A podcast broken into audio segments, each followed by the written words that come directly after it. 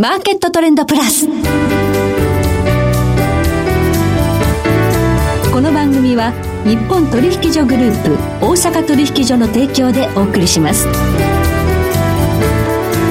皆さんご機嫌いかがでしょうか？大橋ろ子ですコモディティ日経平均先物などデリバティブ取引の最前線の情報をピックアップ今日は元先物オプションディーラー本川裕二さんをスタジオにお迎えしております。本川さんこんにちは。こんにちは。よろしくお願いいたします。お願いします。さて今日は日本株強かったですね。そうですね。よく上がりましたね。はい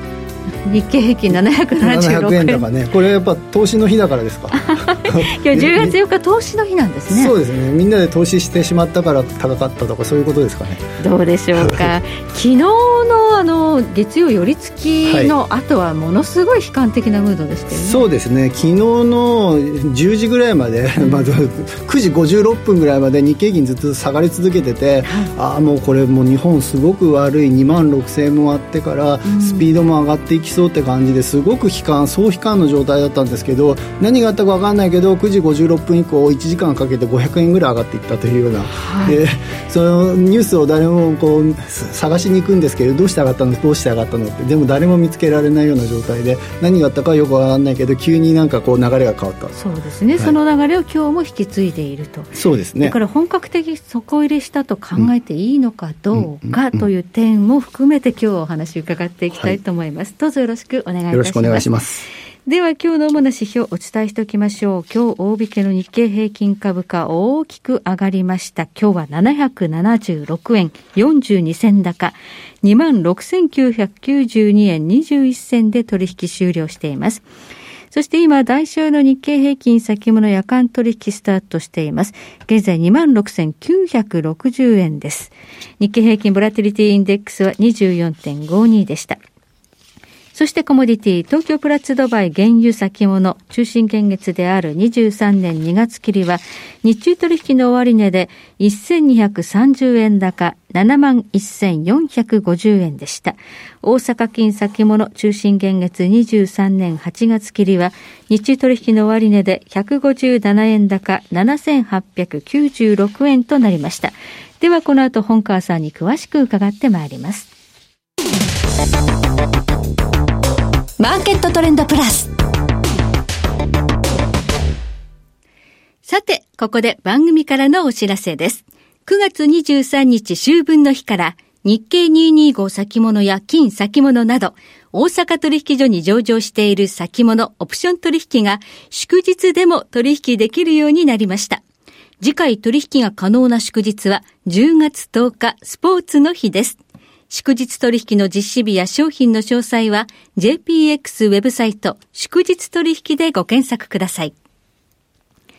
さて今日は元先物オプションディーラー本川裕二さんをスタジオにお迎えしております。さあ、はい、何があったのかちょっとわからないままに、ね、昨日のね、10時ぐらいから急にムードが変わったということなんですが、うんうんまあ、何かあるでしょうということで、うんうん、え考えられる、はい、はい、そうですね、まあ、その日本株が上がったのは、やっぱその500円高、昨日の500円高の理由は本当分からなくて、ただ、年金資金なんかが動いてるんじゃないのっていうような話は、後付けでちょっと聞いたのはありましたけど、それが本当かどうかは分かんないですよね。うん、であとはあのイギリスの,、あの経済動向ですけれども、イギリスの経済動向がすごく悪い状態になってて、まあ、あのポンド安、債券安、株安みたいな状態で、で、まあ、その状態なのに、まあ、で、インフレ退治に頑張ってるところを、えー、まあ、政権が公約してた、えっ、ー、と、減税を してしまおうとして、で、それで、なんか、あの、減税って言ったら、インフレ退治と逆の方向じゃないですかっていうので、あの、逆にポンド安とかが加速するような状態になってたのが、それを一応減税を取りやめって言ったのは、昨日の場中の2時半過ぎぐらいだったんですよね、はい、日本時間の。なので、そこで、あの、引け際ちょっと上がって、まあ、その流れ引き継いだような形で、えっ、ー、と、アメリカ市場とか少し、えっ、ー、と、上がっていってましたけれども、まあ、そこが原因だったのかはちょっとわかんないですね。はいまあ、この減税の取りやめというのが流れたことによって、うん、えー、金利市場では、はい、まあ、あのイギリスの金利が急低下、それにつれて、世界の金利、アメリカの金利までね、あの下がったってなね。そうですね。なんかあの逆にあの今、インフレ退治で金利上げようとしてたところでだったんでしょうけれども、ちょっと流れは逆になってしまいましたよね、そこに関しては。まあ、市場金利に関しては、ちょっと上昇のピッチが早かったので、うん、そうですね、アメリカはやっぱり長期金利、米長期金利の、ね、上昇が、やっぱ世界こう経済を動かしているような状態で、であの10年もの国債利回り、アメリカの、はい、が、えっと、4%ぐらいまであの9月末ぐらいに乗ってきていましたけれども、うん、そこがいっぺん山になって、ピークアウトした形で、今、3.6ぐらいまで落ちてきて、やはりこの米長期金利が上昇局面だと、株式市場にとってはネガティブ、うん、逆にこうピークアウトして、少し落ち落ち気味になってくると、少し切り返しになるという意味では、まあ、そろそろちょうどね、あのナスダックとかニューヨークダウとか、相当下げがきつかったですから、まあ、切り返し局面に差し掛かってきてたのかもしれないですよね。でねでも、まあ、最後の最後の寒いところで、みんながこう、すごく寒くて弱いですっていう気になったところで、ものすごい強烈なカウンターがあの入ったっていうような状態ですよね、昨日からの値動きは。金利が低下したということが、うん、まあ、買い材料になって、踏み上がったみたいな形はあるかもしれないですね。あと、まあ、だいぶ売られていた株式市場ということで、うん、まあ、バリエーション的に買われたんじゃないかという説はいかがでしょう、はい、そうですね、まあ、僕はあんまりこのアナリスト的なそういう、えー、と見方はしないですけれども、基本的にその日経平均の PER みたいな言い方して、うん、えーと、加重平均ベースの日経平均の PR が12をちょっと割れてきてたと、9月末時点で。うん、なので、まあ、一応12割れぐらいは、とりあえず改造じゃないのっていうような見方をするようで、ここね、まあ、そろそろ、えっ、ー、と、底が入っても、一旦底入れみたいな状態になってもいいかなっていうところで、まあ、昨日、今日と、千、安値つけたところから1300数十円戻ってますから、はい、まあ、結構当たってたのかなっていうような感じにはなってますよね。PR12 というのがやっぱりだいぶ売り込まれていたね、ということではあった。でね。はい、でも日経平均のチャートを俯瞰してみると、うん2万6000割れたところっていうのは結構強い抵抗ラインになってるんですね。そうですね。今年の値動きとして、えー、まあ2万6000割れは、あの、から、あ2万6000円から上限2万8000数百円ぐらいまでずっと動いてて、まあ8月に一遍で、えっ、ー、と2万9200円までぐらい上がったことはありましたけども、うん、まあそこが逆にあやになって、また結局下、えっ、ー、とレンジの加減までまあ押し戻された。でもよくよく見てみると、今年の値動きって2万6000円ぐらいから2万8000数百円ぐらいのレンジの動きだよねって、その、うん、上から下まで一気にあの来ただけで、また結局2万6000円割れのところで買いでよかったんですね、みたいな状態にはなってますよね。結局のところレンジなんですよね。そうですね。うん、ここからレンジの上限を目指せるのかどうか、本当に買っていいのかどうかっていうのは悩ましいですね。そうですね。まあ、チャートでいくと2万3000、あ、2万8300円ぐらいがね、うん、今年の6月ぐらいまでずっとこう上限だったんですけど、そこをやっと8月で2万9222円つけるまであの抜けてきましたから、やっと今年のレンジの上限が抜けて、あの、上値が切り上がって、また3万円で目指せるかなっていう気になったところで叩き落としされましたから、うん、まあ、基本的にはそのアメリカの経済、あの、アメリカの長期金利動向、アメリカの株式動向から、なんか日本はなんかこう、採用するような形で引きずり落とされましたけど、アメリカ系、アメリカのね、長期金利が少し落ち着いて、えー、ニューヨークダウ、はい、ナスダックあたりが少し切り返し局面になれば、少しね、上値目指していけるのかなっていう状態になりそうですね。結局のところ、アメリカの、まあ、インフレ率と、アメリカの金融政策と、金利に振り回されているということなんですかね。そうですね。なんかあんまり国内でそれほどなんか目立った、あの、ここから先の、あの、経済に対する、なんかあの、株式の市場にすごく影響を与えそうな話で、それほどなくて、もう今は完全になんかこう、アメリカ株の動向を見ながら横にらみでっていうような形になってますよね。はい。うん、昨日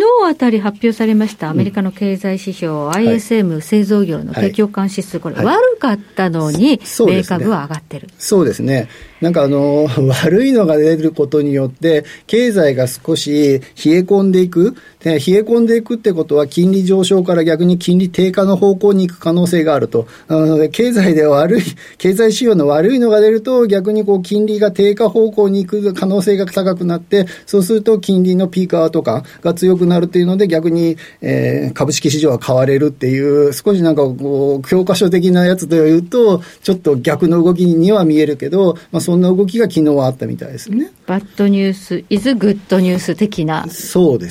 すかね。ねうんあの FRB が金利の引き締めというのを今、まあ、ものすごいスピードでやってる、うん。はい、これが問題だということで、ちょっと国連がなんかこう、停止要請をしたみたいな、ウォール・ストリート・ジャーナルが伝えてるんですが、はい、このあたりもやっぱちょっと意識されたんですかね？いや僕、それなりになんかそのニュースね、あんまりあの 頭にそれほど入ってなかったんですけど、その話って、でも、国連が言えば、あのアメリカのインフレって止まるのっていう話で、まあそでね、それは止まらないし、うんうん、やっぱ各国の状況に合わせて、それぞれがね、なんか金融政策引いてますから、はい、そこをなんか、じゃあもうインフレの対策ほどのにして、あの株価にあの即したようなこう株価フレンドリーな政策にしましょうよって言われたからって、そう止められるもんじゃないんだから、うん、それはなんかそこまでなんか影響力はないんじゃないのかなっていう気はしますけどね。それをもってあまりこう市場が過度な期待を持つぶからずという感じはあるんですが、はい、ただ日本の金融政策っていうのは、うん、えー、黒田さんの胆力が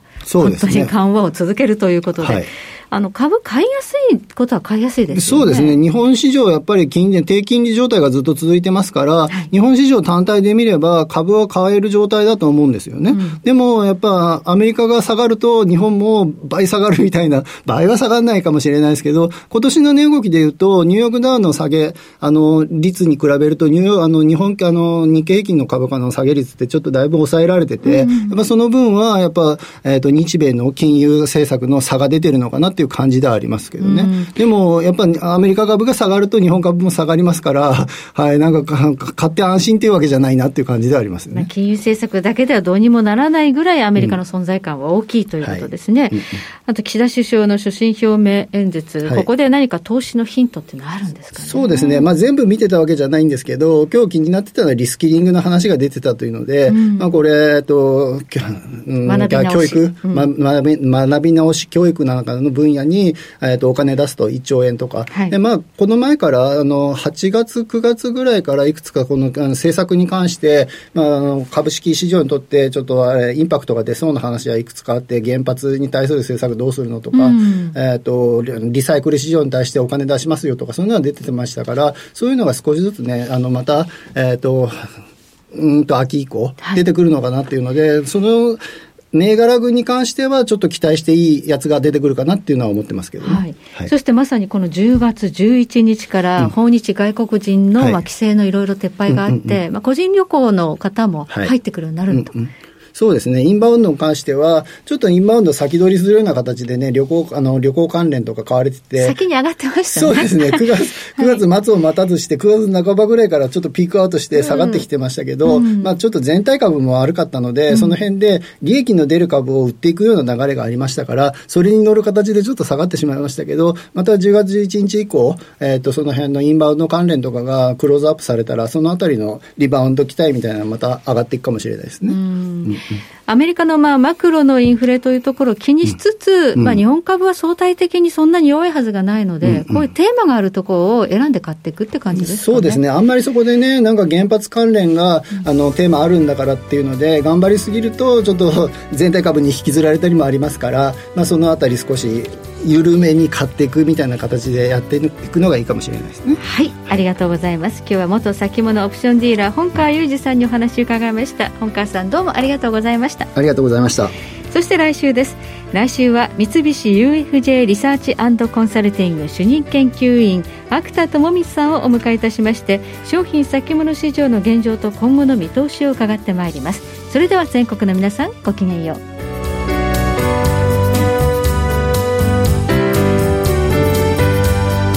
この番組は日本取引所グループ大阪取引所の提供でお送りしました。